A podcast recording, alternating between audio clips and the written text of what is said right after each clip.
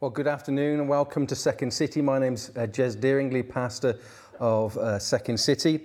And um, we welcome you to this series in the Psalms, which we're calling God, Are You There? Prayers for Every Seasons of the Soul.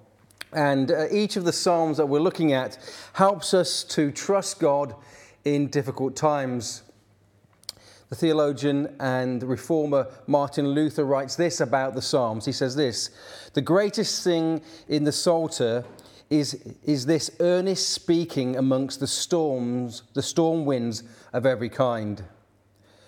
There does, there does one find finer words of joy than in the Psalms of praise and thanksgiving. There you look into the hearts of all the saints as in fair and pleasant gardens. On the other hand, where do you find deeper, more sorrowful, more pitiful words of sadness than in the Psalms of lament? There again, you look into the heart of all the saints. And today we are looking at one of those Psalms on lament, Psalm uh, 44. A prayer when God is silent. And in this psalm is one of those psalms where um, the, it's almost like the end is missing. Um, there, there's no answer from God, and you're left wondering how does God answer the prayer of the psalmist? And the situation the psalmist finds himself in is quite uh, frightening, disturbing, and perplexing, much like the days that we're living in now. It says that it's written by the sons of Korah, which means ultimately we don't know who wrote it. and we don't know the exact circumstances or its time of composition. What we do know is that the nation of Israel had experienced a great military defeat and they'd become the laughing stocks amongst the nations. And um, what we know is that the author is crying out to God because he doesn't understand why God has not been with them at this time as he'd been in the past. Now, again, I don't know what situation you've been in or whether this resonates with any time in your life where maybe there's just a situation that's come up and you haven't understood it and you've cried out for God. Maybe it's been a, a lost job or a broken relationship, or, or maybe it, it, has been um, some situation in, in the world where you've, you're struggling to understand God, why have you not acted? Why have you not responded in this? Why have you not spoken to me or to the world and given us an answer? Well, the silence of God is perhaps one of the most scary and frightening experiences. What do we do? How do we proceed when God is, is silent? Do we withdraw into fear? Do we give up hope? Well, that is certainly a temptation. But this psalm shows us another way. It opens up to us a way to pursue God in the midst of his silence. And so I'm going to be looking at four things uh, today. The first thing I'm going to be looking at is well, sorry, in terms of the big picture, we're going to be looking at how does God, how, how do we as Christians pursue God when, when, when He is silent? The first thing we'll look at is we need to root ourselves in faith. That means as we, as we look at this passage, we're going to see the psalmist looking back to the past and reminding himself and the nation of what God has done, acknowledging what is true. Second thing we're going to look at is a pouring out of the soul that in this psalm he looks at the present and, and the psalmist just pours out. Um, it doesn't try to sort of make it nice and neat and tidy, he just pours out his soul to God. Third thing that we're going to see is that we should cry out again in prayer, that we shouldn't give up because we're not heard from God, but we should persist in prayer. And that, that is the psalm looking to the future. Um, and so we cry out to God to help.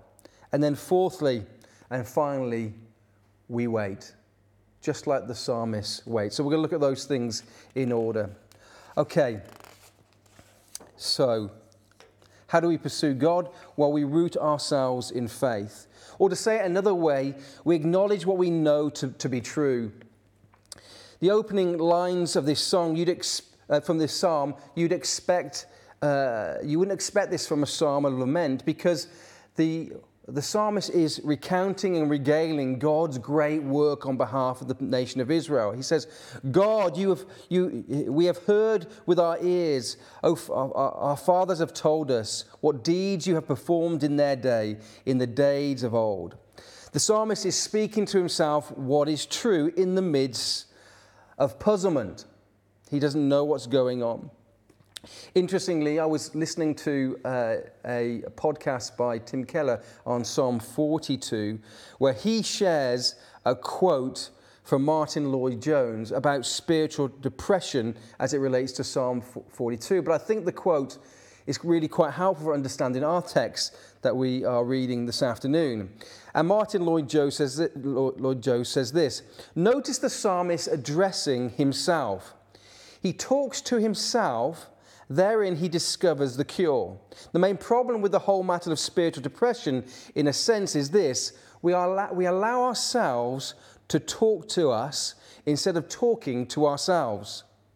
Most unhappiness in life is due to the fact that we listen to ourselves instead of talking to ourselves. David, in effect, says, Self, listen for a moment to what I've got to say to you.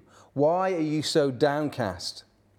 The main art in this matter of spiritual living is knowing how to handle yourself, question yourself, preach to yourself. You must remind yourself who God is, what God has done, and what God has promised to do. This is, in essence, uh, this is the essence of the treat, treatment in a nutshell. We must understand that this self of yours, this other man within us, has got to be handled. Do not listen to him. Turn on him, speak to him, remind him of what he knows. So rather than listening to him and allowing him to drag you down and depress you, you must take control. And so here the psalmist, like in Psalm 42, takes hold of himself and reminds himself of what is true, reminds himself of who God is and what God has done. And he recounts all these things that God has done just to root himself in the reality of the current situation. The problem, as Martyn Lloyd-Jones says, is that in the midst of emotions, in the midst of the circumstance, we can be blown around like trees in the wind. And we don't know if we're coming or we're going. And left to ourselves, our own feelings will lead us one way or they'll lead us another way. But when God is silent, we need to know what is true.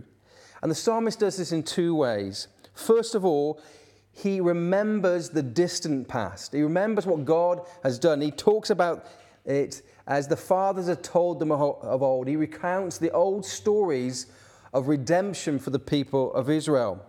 He says this in verses 2 and 3 You with your own hand drove out the nations but with them, talking about Israel, you, plant, you planted. So you afflicted the peoples, but them you set free. For not our own, for not by our own swords did we win the land, nor by our own arm sa- save them, but your right hand, your, your arm, and the light of your face, for you delight in them. And so the psalmist remembers God's work in the past, in, in the work of redemption, he says, Look, you kept your promises. You were faithful to your people. You won battles on their behalf.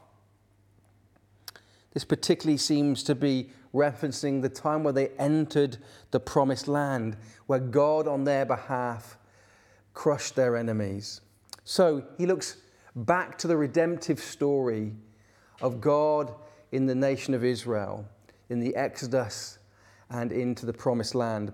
But then he changes in verse 3 and uh, to 4, sorry, 4 to 8 to reflect on his own personal experience of God's work. It's almost like he's saying, This is what you did in the past, and I, I know it to be true. I know that you've been faithful, that you're a faithful God, because not only in the past, but in the, in, in, in the near past, you've been working in our lives. And he talks in the, in, in the um, personal sense here of himself, but also, also of the nation. He says, You are my king, O God. Ordain salvation for Jacob. For not my bow do I trust, nor my sword shall save. So the psalmist has this sense of personal experience that God has been with them. He reminds himself that God is a God who keeps his promises, who has defended them and protected them. Verse 7 and 8, it says, But you have saved us from our foes and have put to shame those who hate us. In God, you have, in God we have boasted continually, and we will give thanks to your name forever verse 8 is interesting because really it gives us, in a, in a nutshell, the, the, the, the, the puzzlement and perplexion that the psalmist finds himself in. He's saying, I've personally experienced, our nation has personally experienced your hand. You have saved us.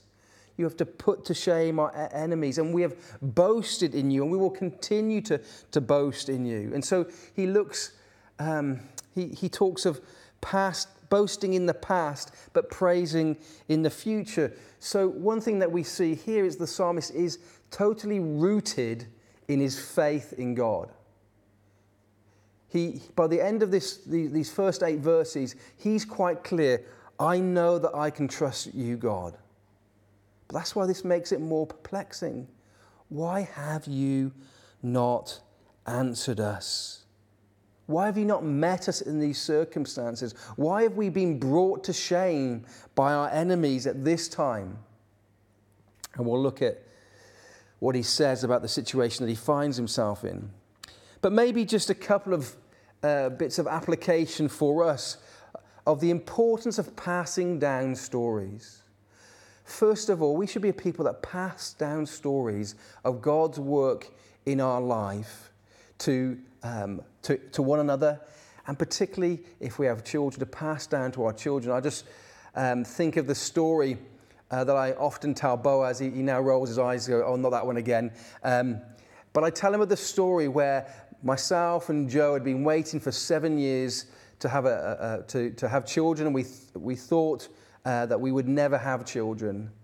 And uh, we had tried some inter- various interventions, and they came to naught. And so we were just coming to terms that probably we wouldn't have any children at all.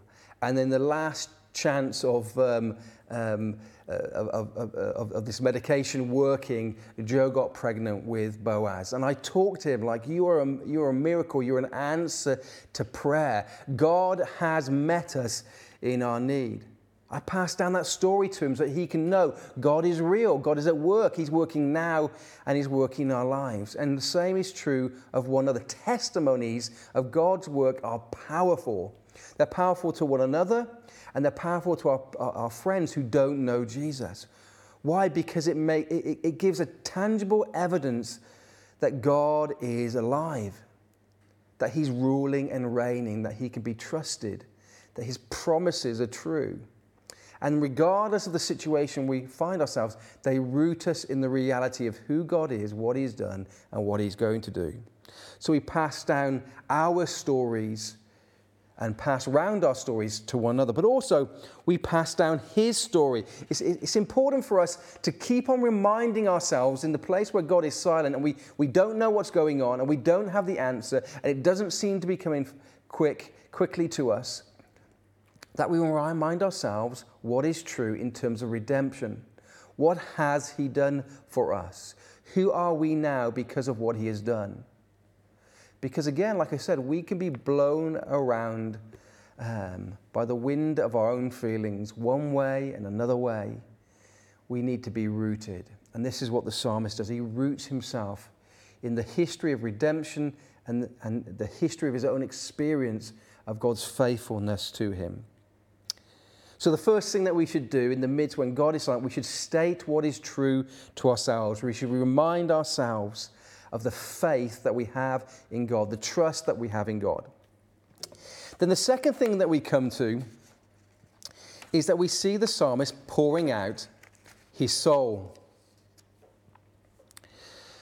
And so, whilst we don't let our hearts and our inner feelings define the reality, we are encouraged to pour out our soul.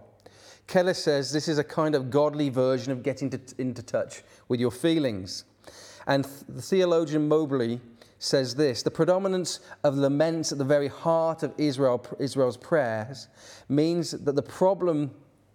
The problems that arise to the laments are not something marginal or something unusual, but rather central to life and faith. The experience of anguish and puzzlement in life and faith is not a sign of the deficient faith, something to be outgrown or to be put behind us, but one that is intrinsic to the very nature of faith.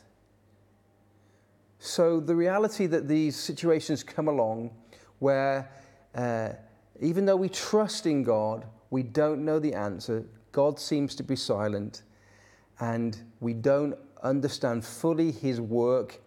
Um, this is fairly normal to the Christian faith, and we should not see it as something where we lack faith.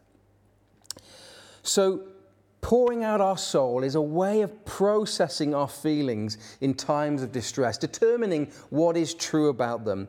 And I don't know if you notice here, but the psalmist does not hold back at all. Um, and God creates space for us not to hold back, to say how we feel. We're not saying that this is true. We're not even saying that this is the, the, the reality of the situation. But we're expressing, God, this is how I feel in this situation.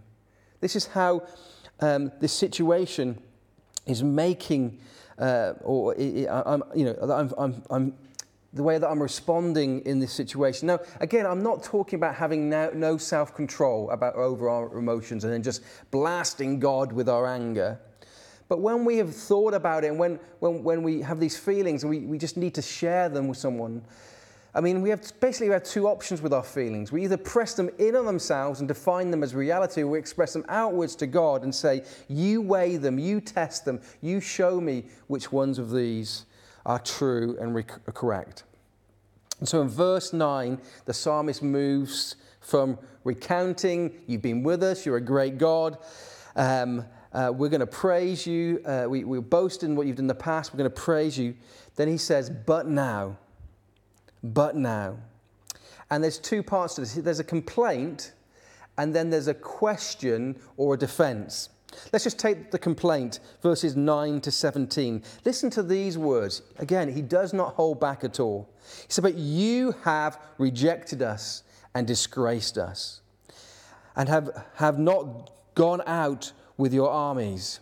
You have made us turn back from our foes, and those who hate us have taken the spoils. You have made us like sheep of the slaughter, and have scattered us among the nations. You have sold us, your people, for a trifle, demanding no high price for them. You have made us the taunt of our neighbors, he the, he, the derision and the scorn of those around us. You have made us a byword among the nations, a laughing stock among the peoples. You have made us retreat before the enemies, and our adversaries plunder us. And then verses 17 he talks about the disgrace that's covered the, with shame and reproach by their, by their enemies. These are strong words. You have made us. Basically, the psalmist is saying, God, it's your fault. All this calamity that has come into us, it is your fault. You're sovereign, you're in charge, we're your people, you're supposed to be keeping your promises. Where are you, God? Why have you left us in this place? And so the psalmist expresses his complaint to God Where are you? Where are you?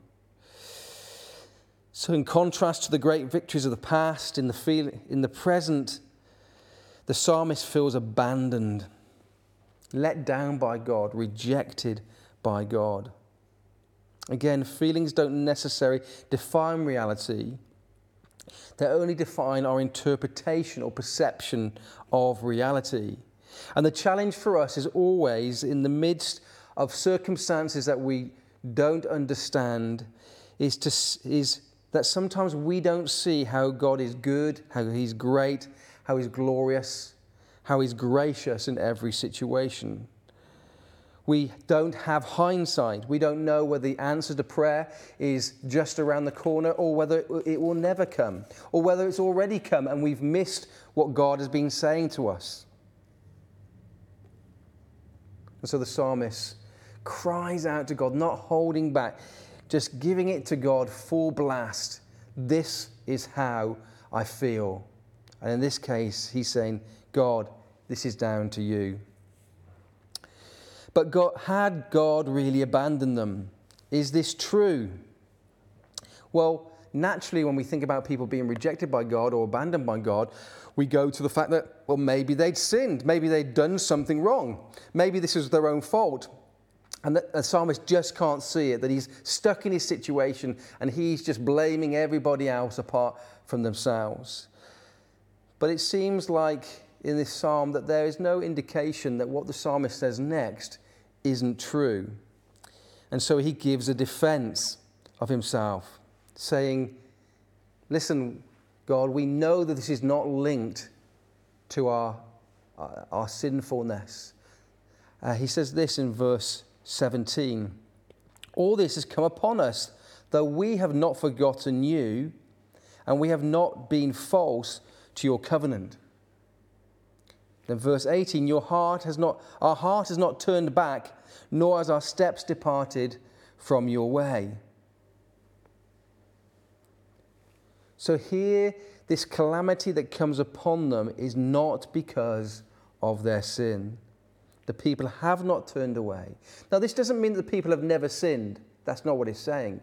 But as a nation, they've, they've continued in, in the pursuit of serving Yahweh, their God. And they have not turned away to worship other gods.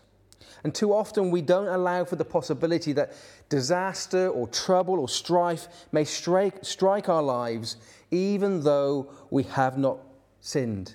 People say, well, there's no smoke without fire.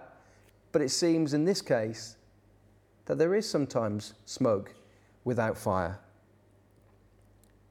Verse 20, he says, But if we have forgotten the name of our God or spread out our hands to a foreign God, would not God discover this? He knows the secrets of our hearts. So here, the psalmist says, God knows our hearts. He, he knows this is, is true. So we must allow the possibility in our own lives and in the li- lives of others that there are things that happen suffering that comes that's not related to sin or not our own personal sin. Again, like I said earlier, we don't know, we don't find out why these circumstances took place and what God was doing in the midst of these situations for uh, the people. But we know it wasn't because of their sin. It is possible to suffer innocently um, and still love God. Listen to uh, Romans 8. It says this in verse 35 Who shall separate us from the love of Christ? Shall tribulation, distress, persecution, famine, nakedness, danger, or sword? And then he quotes the verse here in, in verse 22 For your sake we are being killed all day long. We are regarded as sheep for the slaughter. Knowing all things, we are more than conquerors through him who love, loves us. So, Paul here is saying, look, things might happen to us. Tribulation will happen to us. Distress will happen to us. Persecution will happen to us. Famine will happen to us. Nakedness might happen to us. Danger or sword. These are all things that don't uh, indicate any wrongdoing. These are things that might happen to Christians. And so he's writing to the Romans saying, if these things are happening to you right now, remember one thing None of these things can separate you from the love of God that is in Christ Jesus. So, suffering is not synonymous with sin.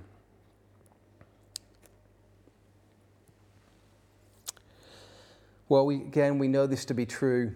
Just one more example. Because our Savior Jesus, he suffered without sin. He was someone who cried out from Psalm 22, My God, my God, why have you forsaken me? And the disciples are there, um, some of them are around the cross, uh, some of them are at a distance, and they couldn't work out after Jesus was dead why uh, God had forsaken uh, Jesus. And they looked back and, you know, wonder what was going through their minds. Were they thinking, well, maybe Jesus wasn't as good as he said he was. We didn't see any reason. In fact, we can't see any good reason. Sometimes there is no good reason why suffering takes place. So we cry out, we pour out our soul to God. We tell Him how we feel. We, we let Him know what it's like to be in this situation. And He allows space for us to do that. He allows us, uh, he, in fact, He wants us to speak to Him about the reality of what it's like to be in these times. Life often leaves us with questions for God, and we don't always get the answers. And this is why it's important to first define reality before pouring out our soul, because it leads us to have a, a perspective of, of reflecting and analyzing on the feelings that we have rather than uh, stating or defining these things to be true. Okay, thirdly, we see the psalmist crying out again in prayer. One of the things that we see here is that the author, the psalmist, continues to turn to God for help. He, he doesn't give up. Now, we might be tempted to say, God, where are you in this situation? We don't understand. Okay, I've had it. I'm just going to go to myself. I'm going to work this out myself. But no, that's not what the psalmists do. He, he turns again in verses 22 to 25 to pray to God once again to come and help them. He says this Awake! Why are you sleeping, O God? Rouse yourself. Do not reject us forever. Why do you hide your face? Why do you forget our afflictions and our oppression? For our soul is bowed down to the dust, our belly clings to the ground. Rise up, come to our help, redeem us for the sake of your steadfast love. So the psalmist has a choice. We have a choice. Do we stay in the place of hopelessness or do we continue to turn to God for help? Well, the psalmist turns to God for help, crying out, Awake! Why are you sleeping, O God? Rouse yourself. Do not reject us forever. Basically, he's saying something like this You helped us in the past. You helped you must help us now. But you are not helping us now, even though we have done nothing to prohibit you helping us. So help us. There's a persistence in his prayer. Don't give up on God when things don't make sense. Don't give up on God when things, uh, uh, uh, when, when things are silent, when you don't have all the information that you need to interpret the situation that we find ourselves in. Let's remember Jesus' parable about the persistent widow and the unjust judge.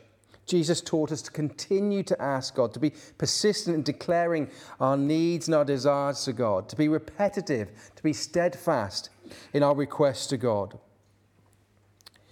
Well, at the end of this passage, we are given two clues as to why we should remain prayerful and also some indication of why God might um, not answer our prayers, both in the time and in the way in which we might want Him to. It says in verse 22 and verse 26 for, for your name's sake, for the sake of your name.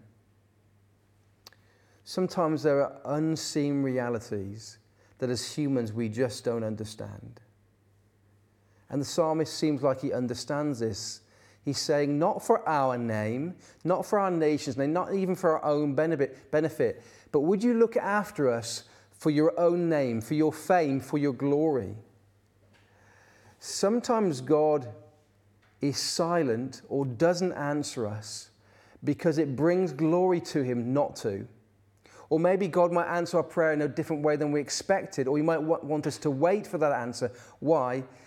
Because for his name's sake, for his glory, it's better that we do so. Sometimes it's really hard for us to understand that. Not because we're just impatient, though maybe sometimes we are, but because we just don't understand his ways. And we must be humble as we come to God. Even in the midst of us crying out, It's not fair. Why have you not answered? Why are you doing this, God? Why are you not hearing my prayer? Even in the midst of that, we need to continue to be humble and say, like Jesus said, Not my will be done, but yours. Sometimes God doesn't answer us in the way in which we want to. But what, He always works for His glory. Why? Because His glory is good for His people and it's good for the world. The second thing that we gives us a clue here why we should remain uh, talks about his steadfast love. And basically, this is about the character of God. We should continue to call out to him because of his nature, because we know that he's steadfast in his love towards us, that he, he, he, he wants to take care of us, he wants to look after us, that he wants our good and is working for our good, even if we can't see it. His steadfast love in the Psalms is spoken about over 150 times. Um, it's the number one characteristic spoken about in, in, in, the Psalms God's steadfast love. And in the midst of the circumstance that we find ourselves in, where things are difficult and hard and we don't know what's going on and we're crying out and He's not answering, what's going to bring us comfort, what's going to keep us pressing on, is remembering that His love for us is fixed and certain, will not be moved, and will not be shaken. So don't give up on God. Turn your sorrows into prayer and praise. Okay, then finally, and this is very short, we wait for God. Now, I don't even have a verse for this because this is where the psalm leaves us. Um, it leaves us waiting and as Christians, we have to get used to waiting patiently upon God, upon His timing, upon His ways, um, knowing that we don't always get the answers that we want, and sometimes we seemingly don't get any answers at all. We have to wait on God. We have to, and that waiting expresses our trust and our, our love for Him. Maybe you're in that situation now where you really need an answer from God, but He, he isn't speaking, it seems, and you're waiting. Maybe there's just a, um, a, a, trouble in your life or a sin that's a persistent sin and you want victory over. Or maybe it's to do with what to do next with your life. And again, it seems like God He's not making it crystal clear to you what He wants you to do. Well, sometimes God wants us to wait because, in the midst of waiting, it grows character.